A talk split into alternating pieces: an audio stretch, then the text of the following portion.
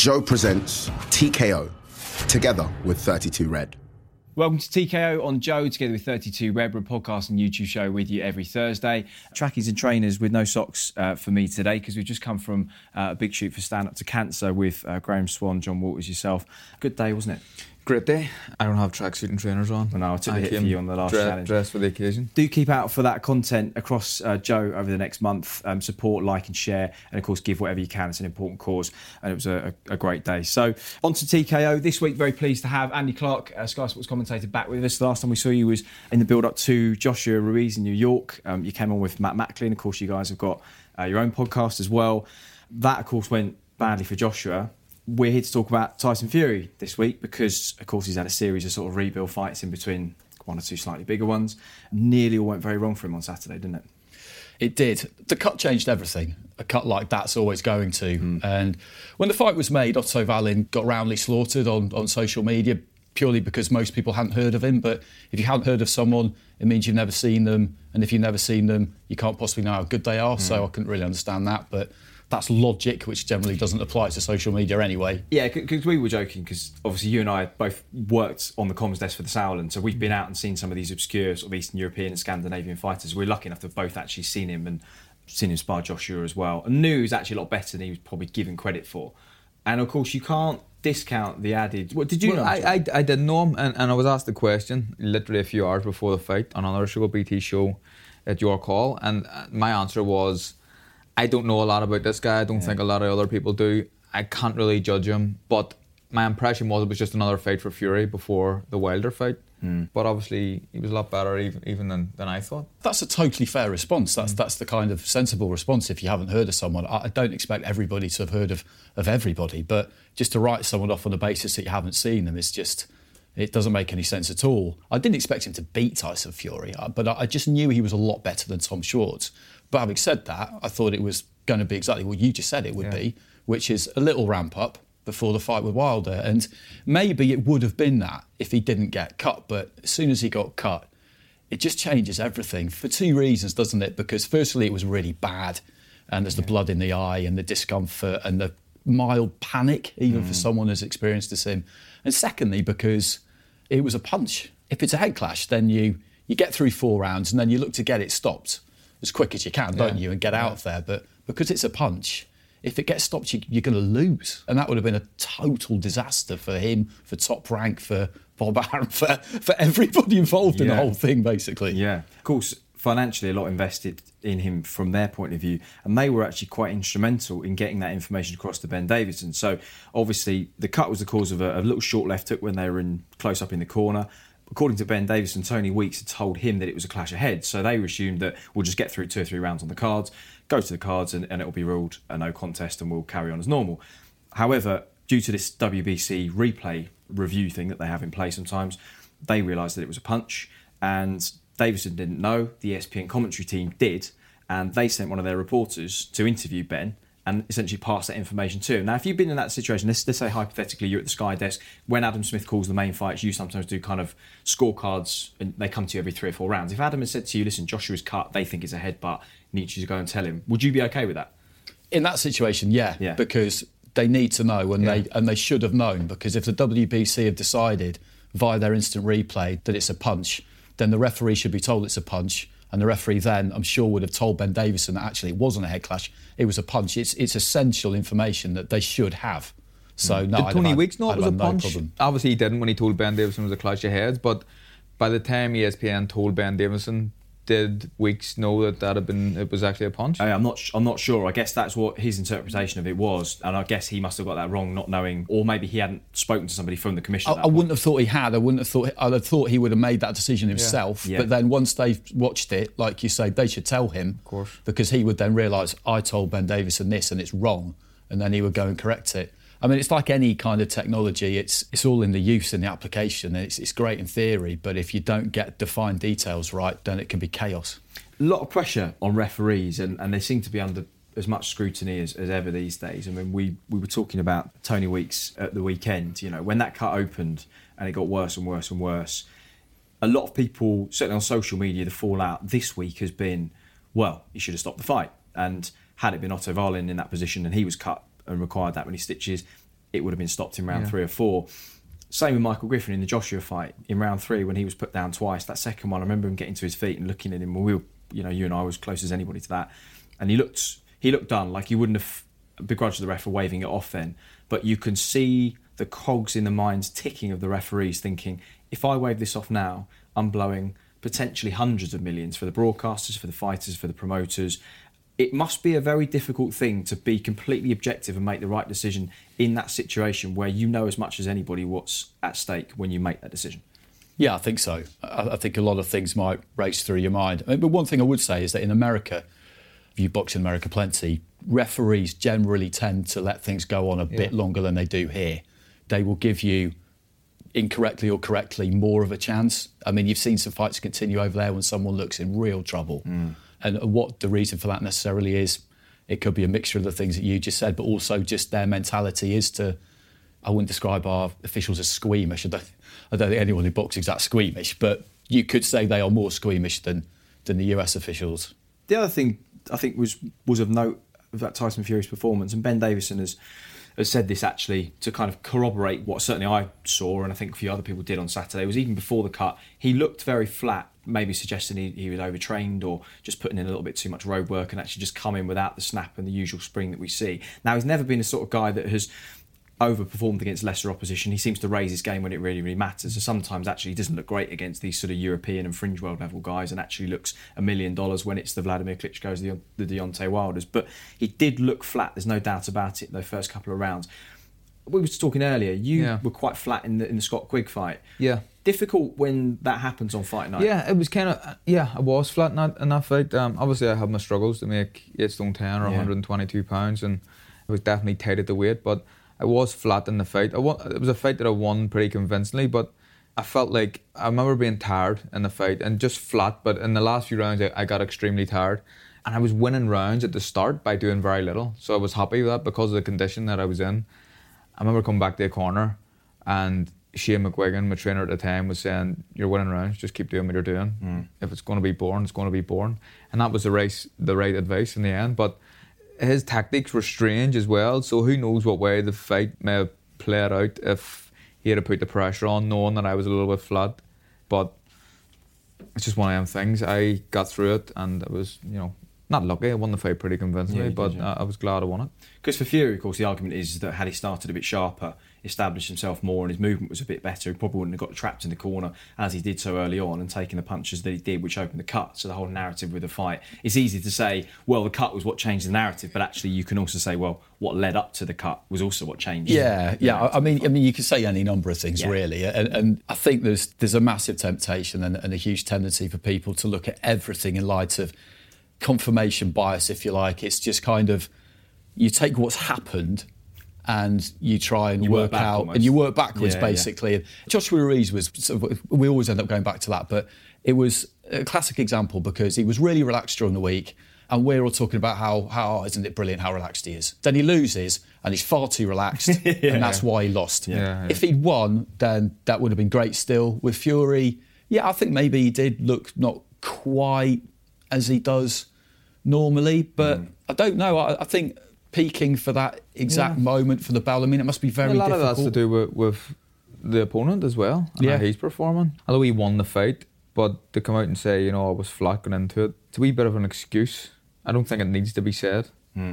I don't think you have to say it, especially when you win a fight. Buatsi was very flat three or four weeks ago against Ryan Ford. And I, You I told was- me that. I didn't hear that about Buatsi. You know what I mean? I, I, I didn't see any of the interviews afterwards, but I don't know if he's made it vocal and, and said No, he, he hasn't said so much, but he was in the changing room as soon as he was hitting pads. I just went, I'm not sure what's happened here, but he's just having, he's just not there. There was no snap, timing was off, and then in the fight you're in against a game opponent that sees you as a target and a big name to beat, and suddenly the gap that should be like this, you know, really narrows, and all of a sudden you find yourself in a bit more of a dogfight than you'd anticipated. You add in a couple of cuts, and suddenly you've got a very competitive fight. But I think we've had a lot of fights recently where someone's just, it's an open and shut case, they're going to win. And then it becomes about how well they win. Yeah. That's not good, is it? Because you want to see competitive fights first and foremost. I understand that not everything is going to be a 50 50 Hagler Hearns war or whatever, but at the same time, these mark time fights, I think people need to realise that they're not a good idea Yeah. because Ruiz beat Anthony Joshua. Yeah. Wallin could very easily have beaten Fury if that fight had been stopped. Josh is slightly different because he's on the rise, but he doesn't need any more of those fights. Hmm. And I know that Matchroom don't want any more of them for him. It's just kind of hard to get him the right guy, but they're not a good thing past a certain level. But here's the here's the problem though, because one of the criticisms levied at Joshua is that he's become a, a sort of two times a year fighter way too quickly. He's had what 22, 23 fights, but he's fighting once, twice a year, and certainly Teddy Atlas was I remember one of the people that said he's become a two times a year fighter too quickly, and he needs to be having more regular fights. So you could argue it both ways. Yes, Fury's maybe boxing sub substandard opposition, but would you rather that, or would you rather be active? There's a balance, isn't there? Yeah. It depends who you are as well, though. I think Fury's had this kind of comeback where he's lost a lot of weight. He's been training. It seems like he's he's just constantly been training. I don't think that after the Schwarz fight, I don't think he needed another fight before before Wilder. I don't think he needed it. And Wilder's got another dangerous fight coming up himself with Ortiz here. So mm. again, that could throw a cat amongst the pigeons. And the heavyweight scene, obviously with Joshua and Ruiz, it changed massively. If Fury had have lost with the cut, and if Wilder loses to Ortiz, then it's a completely different scene to what it was a year ago. It's also quite a worrying reflection of the current heavyweight scene that Deontay Wilder, given some of the life and death fights he's had with Duhaupas and Szpilka and Ortiz, of course, that he's the most reliable and consistent champion in the heavyweight division at present of all the guys. Yeah, I see what you're saying, but you look at the way he fights, and I really do kind of love him because he just goes out there and just jumps on people. And well, funnily enough, the one time he didn't do that was against Tyson Fury. He showed Fury a lot of respect. I'm not totally sure he'll do the same thing next time round. I think he might have realised from the first fight that his best chance to beat Fury, if to beat anyone, is to just do what he normally does. It might mean he loses too, but his best chance of winning is just to do what he normally does. There, there is so much pressure on Wilder going into this fight. I really believe it, and I hope that he can win uh, for couple of reasons because it sets up the Fury fight, and also that Ortiz is a proven drug cheat. So I hope that Wilder can do the business, but there's there's a lot of pressure on him, and there's still an uncertainty as to who wins that fight. Hmm. Okay, we're back with Carl and Andy in just a few moments' time. This week on Joe, the House of Rugby Boys are live. Who is most intensely policed in the current England squad? What weight wise? Yeah. Mako. Well, I tell, I tell you what, Billy must be up there there's a, too. guy, there's a guy. There's a great the story. Vunipolas must be yeah, high wow. up their list. Yeah, I mean, yeah, Mako's things. What apparently Mako at, at, at Saracens is a great story. Is that there's a guy at Saracens called George, but they called him Feeble George because he must have been small, right? So they called him Feeble George. And what Mako would do every morning, he would come in, and George would go, "Have you weighed in, Mako?" And Mako would fuck off and stand over there, right? And he'd make Feeble George stand over there. Mako would get on the scales, weigh himself, and write whatever he wanted.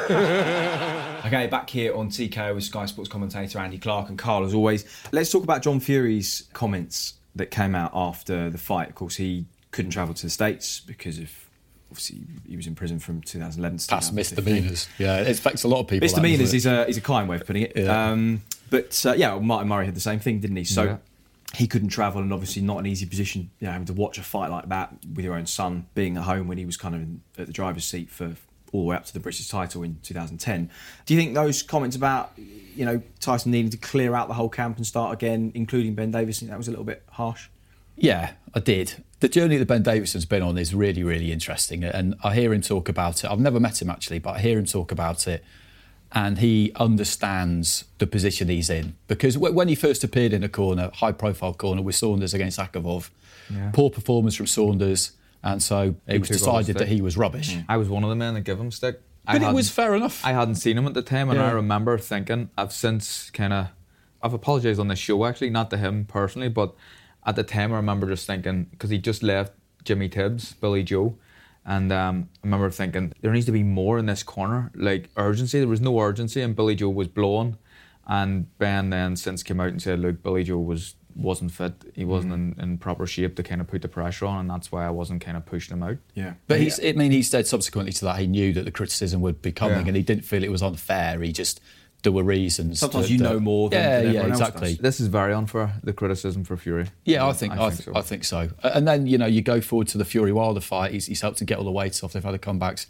Boxes so well against Wilder, and all of a sudden he's the best trainer in the world. Yeah. Yeah. And now on the basis of a performance which was largely dictated by a cut, which there's not a great deal your trainer can do Yeah. about that, he's an idiot again. Yeah. And it's just it's just how it is, isn't it? Yeah, I mean, you, we, we both sort of waded in on, on Twitter about it, I think, in his defence this week, but it was, you know, the sort of criticism that, that come his way. Somebody said to me, well, he's no Manny Steward, is he? I said, well, Manny Steward wasn't Manny Steward at 28 years of age. Yeah. He, he was after 40 years in the game, and you don't judge somebody until they've they've had at least a decent crack at the whip, and you can't give a guy that's I don't know, he's a couple of years away from 30 at the very beginning of his career. Of course, you're not going to compare him to one of the greatest trainers of all time just because he's not. Doesn't mean he's not potentially going to be a really good trainer. I think it's very difficult to judge trainers when they have fighters come to them who are already very good. Right. People say, oh, Tyson Fury doesn't need a trainer. Everybody needs a trainer, Yeah. but you need to tell Tyson Fury less than you might need to tell somebody else. And what you do tell him, he's probably going to be able to do it.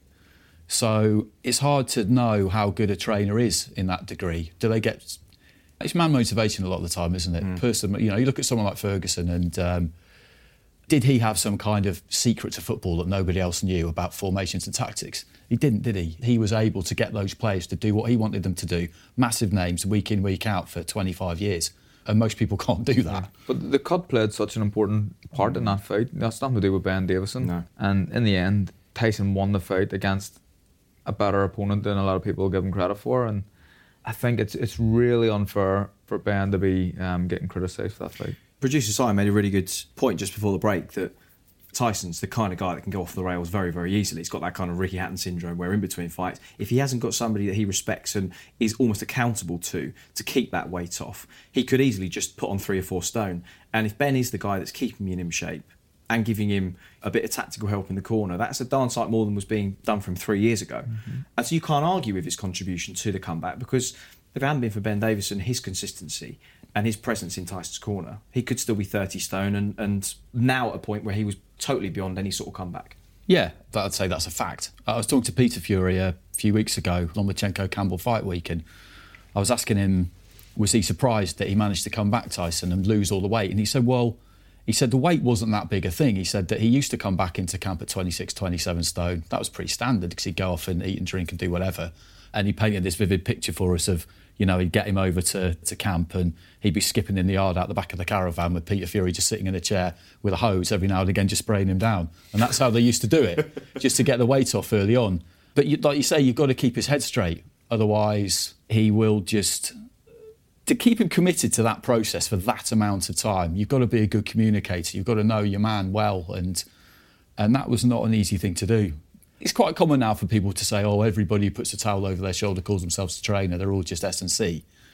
And there's an element of truth to that sometimes, but not not always. I can remember after the Donaire performance, and that was, was that your first or second fight under Jamie? Uh, second. Second, yeah. And a lot of people were saying best Frampton's ever looked.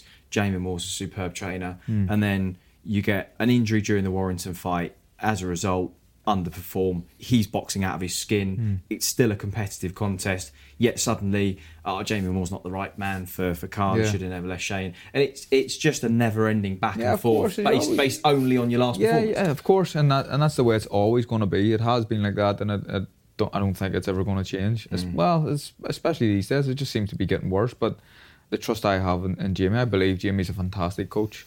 The Warrington fight wasn't a great performance, but that was down to me. The tactics that I was meant to use in the fight, I was unable to use them because I got hit hard in the first round and my kind of game plan, my own fault, went out the window. So you can't blame Jamie Moore on that because I think if I had been able to carry out the tactics that I wanted, I still think I could win that fight. I still believe that. Hmm. Back to Tyson, I do wonder though, Andy. Forty-seven stitches reportedly, different layers in the eyebrow. Of course, the eye, the eyelid cut as well. How that's going to affect him going forwards? Because that's not just going to heal, you know, cleanly. You wouldn't think, given the size of it.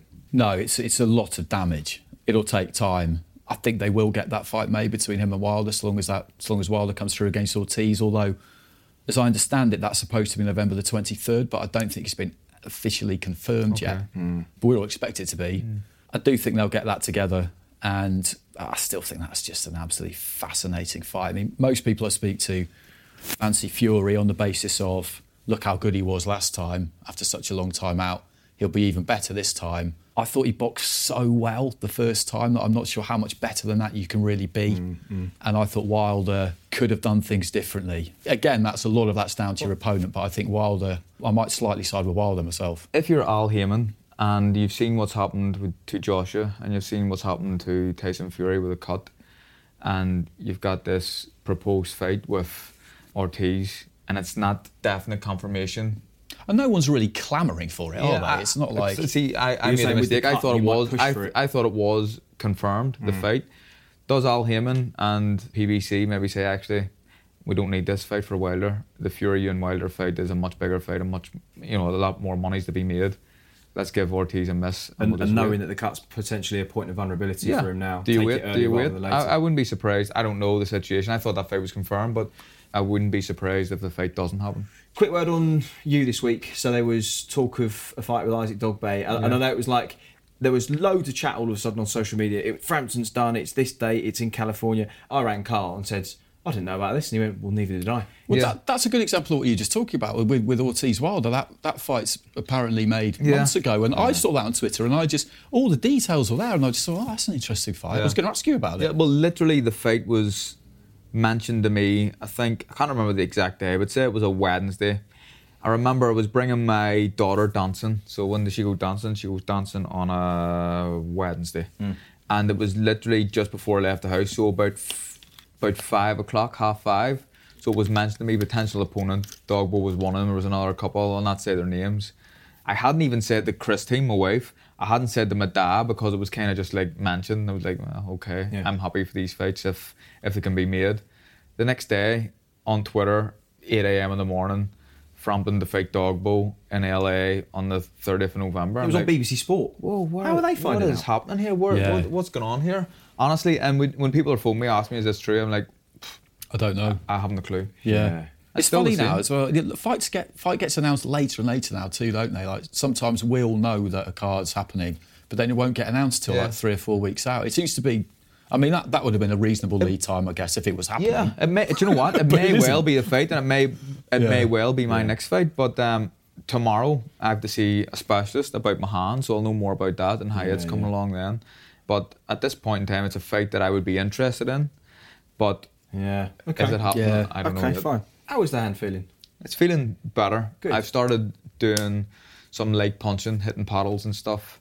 I'm probably a bit too early. If um, please don't tell the specialist who's looking after me that I've been doing that. Well, it's fine. This only goes out to how many thousand people every week. But um, yeah, he says wait until the 18th to come and have another X-ray, and, and he'll have another look at it just to see if it's okay. But it still doesn't feel 100%, but it's getting better every day. And I have been hitting paddles and stuff, and and it's been fine. So I couldn't quite believe it when I heard about that. I, I know you've talked about this a lot now, but it is just absolutely incredible. that I was speaking absolutely to incredible. Bob Arum says he's never heard anything like it in sport, and we all know how long he's been around. years, yeah. It's like Although I was, I was talking to someone the other day. We were having a similar conversation to the one we're having here about how kind of harshly people are judged now. And I was saying, I bet there's some guy on Twitter out there who basically just says how unprofessional it was at Frampton not to have someone in his team whose job it was to catch falling ornaments. You know, because You know this what? is this is. I, I if you bet look you've all- hard enough, it'll be out there. Yeah, it will be. It will be. Yeah, it will yeah. be. It's unprofessional. Imagine sitting with an ornament on your blind side. Unbelievable. yeah, yeah. I think it was quite lucky that we were out there actually because it just helped at least for people to see. Yeah. that there well, I've got, I've got. So there's a guy called Tom Magnus who they've they've done a, a documentary on me before, and they're still continuing to record stuff uh, about my life and around fights. So that's for the DVD at some point. and keep it out for the uh, for the offcuts. um, but Tom was there. He didn't see that happening, but he he's got a lot of the aftermath and any of the non-believers. It's mad. Like you know, I'm just what. If, if I was going to make up a story, that is the maddest story you could have made up, surely. We, Yeah. yeah. We, we, we speak intimately on, on the phone every couple of weeks, so sort of a debrief on boxing, particularly it's been a big weekend. The number of times that we've read on social media about the conspiracies that go on and that people think there are sort of some back rooms where everyone gets together and decides on results and outcomes. Yeah. Please believe us, it doesn't happen. You Mark know? Kriegel from ESPN like pretty much interrogated me on camera. So you weren't drinking? No, it, it was five days before the fight. I was drinking water. I just started water loading actually, so I was drinking lots of water. You sure? So you didn't punch anyone in the face? Didn't punch anyone in the face. I think Mark Kriegel likes to make everything into a film. Like, Yeah, I, I I do. I, do quite right. enjoy his sit downs and his in his articles. But he, we did fighter meetings before Lomachenko Campbell with ESPN. So it's him, Andre Ward, and, and Tim Bradley. And I'm I'm not knocking him. He goes about his business the way he goes about it. But I think he was asking one of the fighters. I think it was Luke Campbell about you know going to the ring against Jorge Linares. You know your father had died recently. The images in your mind, and Luke was just like, "Yeah, I wasn't thinking about that. I was just Trying to think about. But they winning the do. fight, They, yeah. I think. I think in America. Trying to put words in your mouth. Narrative's a big thing, isn't yeah, it? yeah. They, they- they are brilliant at kind of mythologizing sport. You look at ESPN 30 for 30 and stuff like Oh, that. yeah, They do a brilliant job of kind of making folklore out of sometimes stories that are just not that extraordinary. Mm. And uh, yeah, I think that's one of the differences between between UK media and US media, to be honest. Yeah, you're right. Um, so just to confirm, no fight date set in stone for Isaac Not, not, yet. not definite. It's not confirmed, but it could well be that date. But I wouldn't be if you're going to go out and, and go to a fight. I wouldn't be booking any flights yet. If you were to tell anyone exclusively, where would you do it? Probably my Sunday Life column. Right, I was thinking something outside of the newspaper, but whatever. So it's good to know where your loyalties lie anyway. So held the fort for six weeks while he's away. Absolutely nothing in return. Um, MTK Golden Contracts uh, was Yeah. announced three or four weeks ago, Yeah. and even more recently announced that it's going to be on Sky Sports. Yeah, Uh, yeah. Good news for, for you, of course, um, and of course your teammate Stevie Ward's on there in the light heavyweight, and the featherweight tournament looks brilliant. Thoughts on it? I think it's a great format. It's like an upmarket prize fighter, if you wish. Well, it's given these these guys a chance. We've seen it before in, in, the, in this sort of format. Obviously, the Super Series. What do you call the one? Froch and Ward. Uh, Super Six. Super Super, Six, Six, as yeah. well. So similar format to that. But these guys, obviously, they're guys that don't have that platform as Froch and Ward and the, and the likes. But it will give them the platform. So the money in the tournament is actually decent. What sort of figures are they talking about? I think roughly? I think if you win and you get knockout bonuses and stuff, so if you win from start to finish your three fights, I think you could be doing over like hundred k. Mm. But at the end of it, there's a there's a five fight two year deal with an American promoter Mm. who we're all guessing is top rank because he worked closely with MTK, and I think it's guaranteed six figure minimum purses. Really good, So it's, it's real life changing for these guys. Some of these guys may have been on, you know, may not have got a ten grand purse yet. Mm. So to go from that to that, it's it's huge. No, it really is. Well, of course, Stevie Ward, it was his sort of career-defining performance so far against uh, Liam Conroy a few months ago. He's in it too. They're both in it, yeah. yeah. Um, Yeah, I'm looking forward. I'm looking forward to it. yeah, I'm looking forward really, to it. Good. And lastly on the list, it, it wasn't on my agenda, but we may as well talk about it. Our boys are doing really well at the World Champs in Russia. Um, Pat McCormack through today. Of course, by the time Thursday comes around, I, I don't know how many of them will still be in. Galal Yafai beat the Cuban Yosbany Veitia Oh, this did he? morning. I saw. I saw. That's who he got. Yeah, Big that was a tough draw. Really that, that is a big big win. That is a big win. So looking good. I mean, of course, the Olympic qualifiers announced uh, for London in I think it's next March. Yeah, which is the great copper for box, us I think, isn't it? advantage. It's so hard to get medals in that competition. Yeah. Like, GB have done better in Olympics than they have in the World Championships. Ireland have done well in pretty well in both in recent times. Yeah. So Michael Conlan got a gold uh, in 2015. Katie was doing thing as well, and Kate. Taylor as well. It's, it's just, just a, it's a rock hard They tournament. are so difficult. Who's your who's, who's the lad There's a that kid beat called Ian. Quayle? Uh, Kurt Walker, fantastic. Serious. Yeah, yeah, Serious, yeah. And he's, he's still in. He beat a Colombian there. I'm not sure he fights the next round, but It's so hard to medal in that competition. Yeah, it is. It is. Well, good luck to all of them uh, for the rest of the week, and, and we look forward to the, to the qualifiers. We will try and catch up with some of those GB uh, fighters as they get nearer to those tournaments uh, next year. Um, Get I the think that's- McCormacks. Get the McCormacks. in, Yeah, get the twins advice. in. We're going to hopefully sit them down in, in a little group Yeah. and have a chat with them because Anything could happen. they're a good bunch. Yeah, can't it just? Um, Andy, mate, thanks very much for coming on. Be good to speak to you. Yeah, it'd be great to come in. Carl, good to see you back, mate. Good luck with the hand mate. scan. Hope it all goes you. well, and we'll see you next week. Uh, and thank you as well for watching TKO on Joe together with 32 Red. Another episode done and dusted. And as always, we'll see you again in seven days' time. You've been listening to TKO on Joe, together with 32 Red.